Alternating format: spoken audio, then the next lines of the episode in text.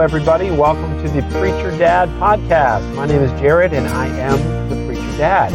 I blog over at preacherdad.com on everything from parenting to politics to preparation and everything in between. A little bit of preacher husbandry in there too. Um, and uh, I would love to have you go over there and check us out. You can make comments on the on the podcast episode. You can read articles on various subjects that I hope are a blessing and a help to you. Uh, we try to bring the biblical perspective to the events of our day and time. And uh, so I come to you today bearing jokes. That's right, dad jokes are one of my favorite things. And uh, I want to share a couple with you here. Um, you know, I was in a good mood till I started petting a duck, a duckling in the park. Then I started feeling a little down. Uh, yeah, exactly. exactly. Uh, right. So, um, uh, I asked my grandmother how she's enjoying her new stair lift. She said it's driving me up the wall. driving me up the wall, right? Yeah. Okay. Okay. And uh, you know, a bus station is where a bus stops, and a train station is where a train stops. And on my desk, I have a workstation. That's right, folks, a workstation for a worktop. Exactly, exactly. Thank you very much. Thank you very much. Um, police have arrested the world tongue twister champion. They said he'll be given a tough sentence. oh, exactly. exactly. Well, folks, I appreciate you uh, you being here to uh, hang out with me on my drive home. You know, uh, I haven't talked about parenting for quite a while, and I have, I suppose, a unique perspective on parenting. Uh, my wife and I have eight children as of 2022 and we certainly love them all very much. And yet, it is certainly a very big challenge, uh, you know, trying to help that many children actually, you know, raise them up to be adults. A parent's job is not to be the friend of their child, a parent's job is to uh, train them to be functioning adults and able to exist in society successfully. And so, you know, that's a, that's a lot of work. I like to tell people that uh, children are a lot of work, but worth the effort. It's like the best investment you can ever make, but it doesn't mean it's without sacrifice and effort. Uh, people ask me a lot of times, how do you do it with so many children? How do you handle so many children? Well, for one thing, they usually come one at a time. Uh, some people have twins, of course, but uh, my sister, as a matter of fact, had twins, but we haven't. We've had them one at a time, and that makes it a little easier to handle because they just they don't all just drop on you all at once. Usually, it's, it's just a little step at a time. Um, for those of you that have had multiple children dropped on you all at once, um, hey, we'll pray for you because that's a, a, whole new set of challenges. But um,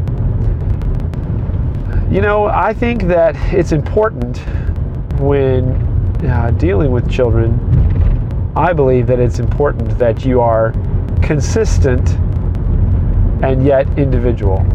The Bible says, train up a child in the way he should go, and when he is old, he will not depart from it.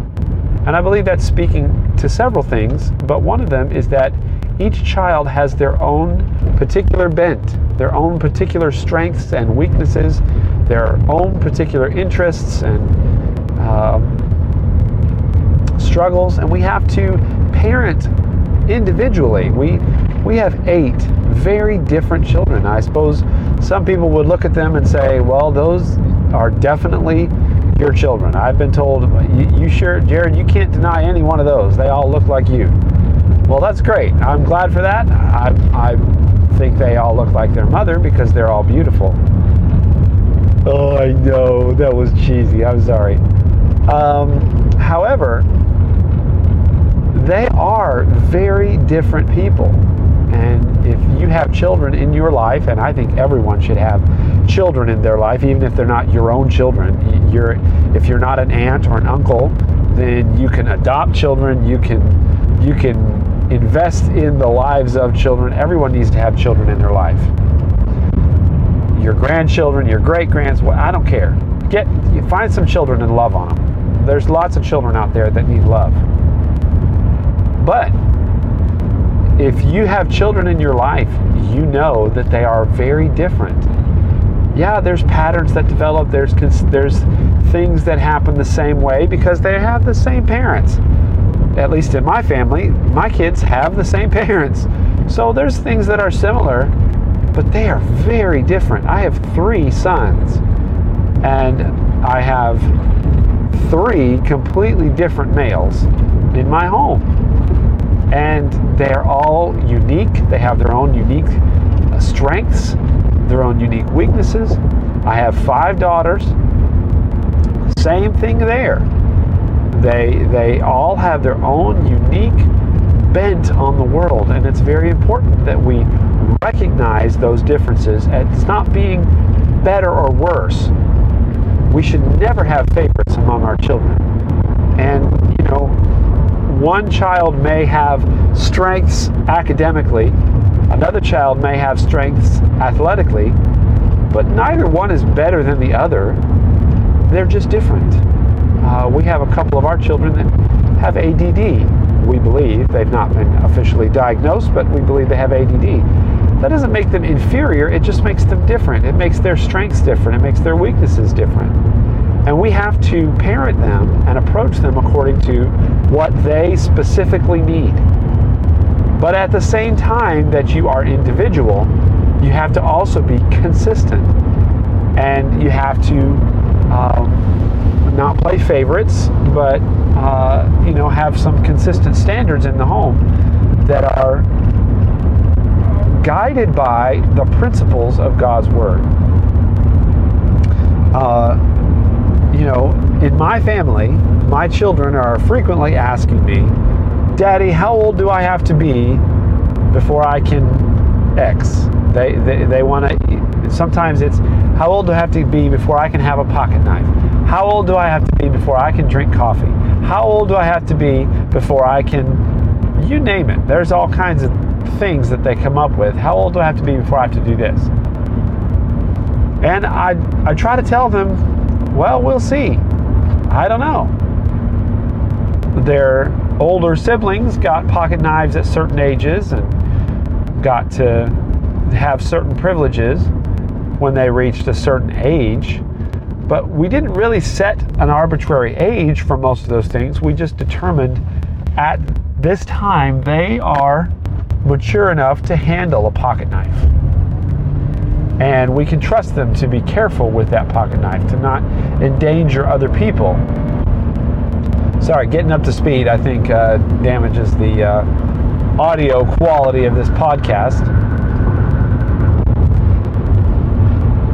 So what what may be the right age for one child is not the right age for another child.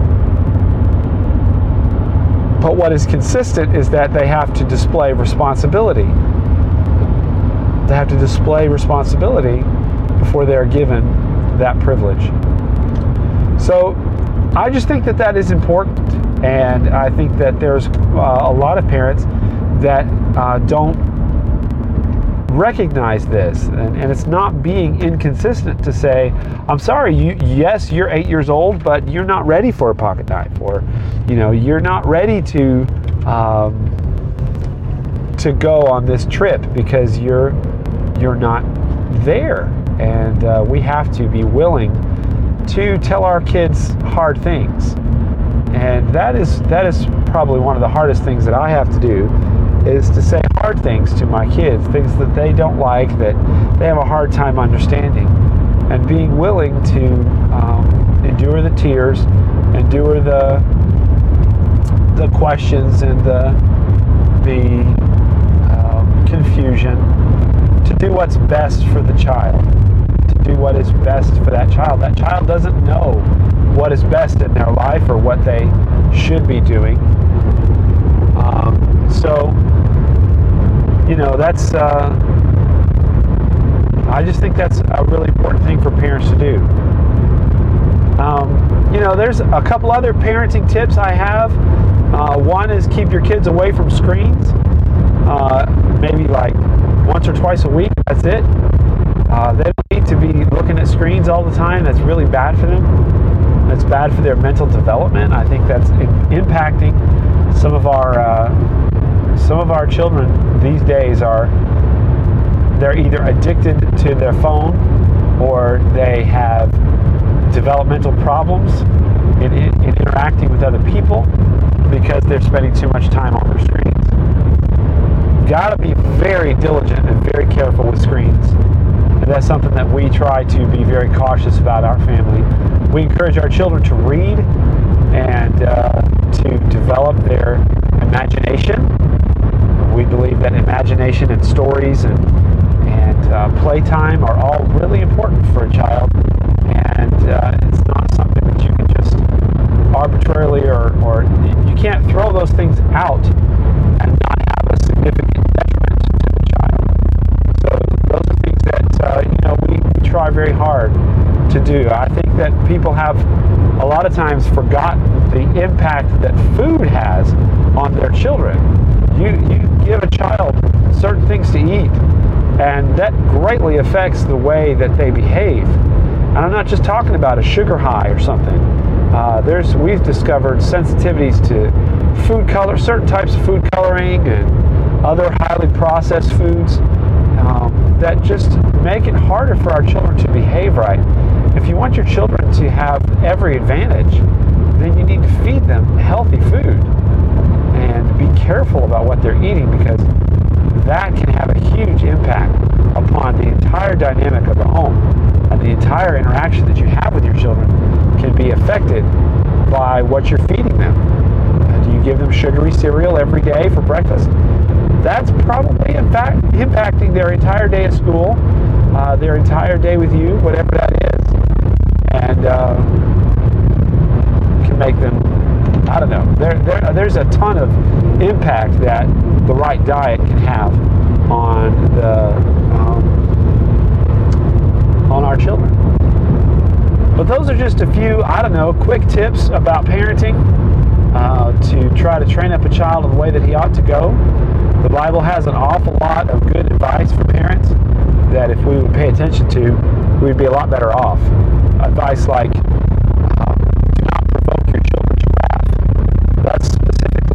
fathers. Fathers need to be careful not to provoke their children to anger.